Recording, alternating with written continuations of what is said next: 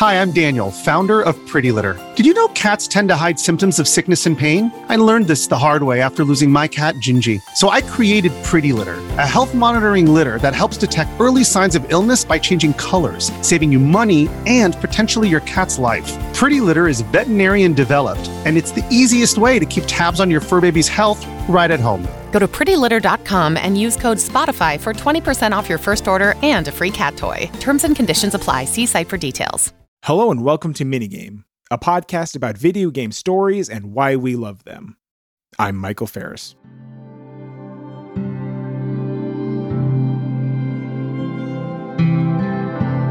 Have you ever been in an unfamiliar place, such as the home of a distant family member or the home of a friend of a friend, and just been super uncomfortable?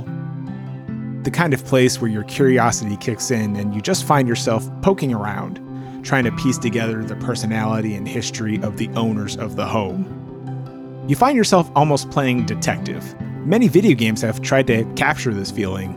LA Noire, Her Story, the Myst series. But today I want to highlight a Switch game called One Night Stand. A game in which a tiny bedroom can be filled with seemingly infinite mystery.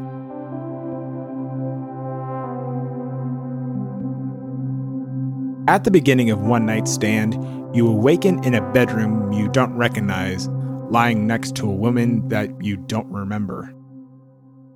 Your phone's battery dies, and the last thing you see on it is a text from your friend who is angry at you for abandoning him in a bar. You are temporarily trapped in a home that's not yours with no memory of how you got there. One Night Stand is a game about gaining information and how you choose to react to that information. Of course, you can quickly grab your clothes and phone and bolt out of the mystery house in order to get one of the 12 different endings, but that's not really completing the game.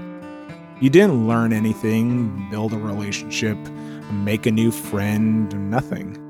When your mysterious companion awakens, she leaves the bedroom and you're given the first opportunity to do a little bit of snooping. You can find some family photos, her collection of vinyl records, an old guitar, and you start to piece together her personality based on your assumptions and piecing together all of this loose information. After a few minutes, she pops back into her room, and you can choose to talk about some of the discoveries you made. The assumptions you can make can lead to a new friendship, the spark of a new relationship, or can lead you to accidentally offending her and getting kicked out of her home.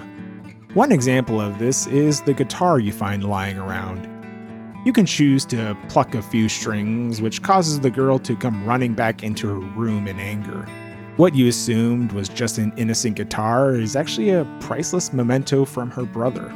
You need to defuse the situation, or else you will find yourself getting abruptly kicked out of the house without so much as a name or phone number for your companion.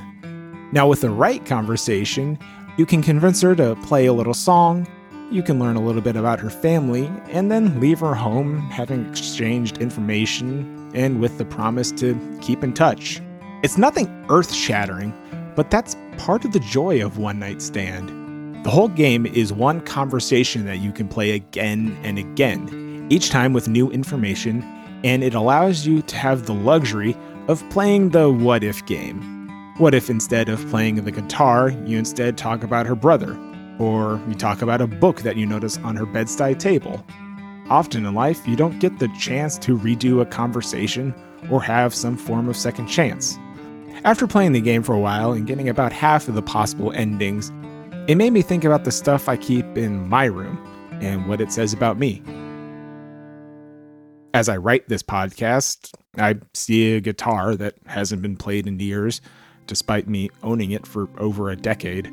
There's some artwork depicting the Mercury 7 astronauts and Apollo 11 moon landing. I have about 30 PlayStation 2 games that I have not played in forever, but still hold a lot of sentimental value for me.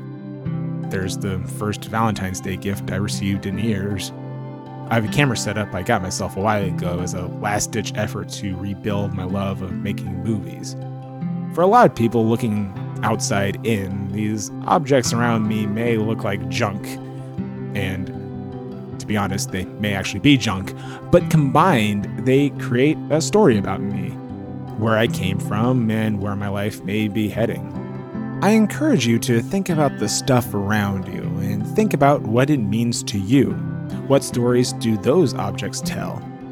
If playing through One Night Stand has taught me anything, is that we all have stories to tell, and the things that we choose to surround ourselves with tell those stories as well. Thank you very much for listening. Executive producer of the Lore Party Podcast Network is Abu Zafar. Minigame is written and produced by Michael Ferris. Original music for Minigame is produced by Lawrence Kelly. Follow Lore Party on Twitter and Instagram at lore underscore party. And check out our website at loreparty.com. Subscribe to Minigame in your favorite podcasting app and leave us a review on Apple Podcasts. It really helps me grow the show. Thank you very much for listening.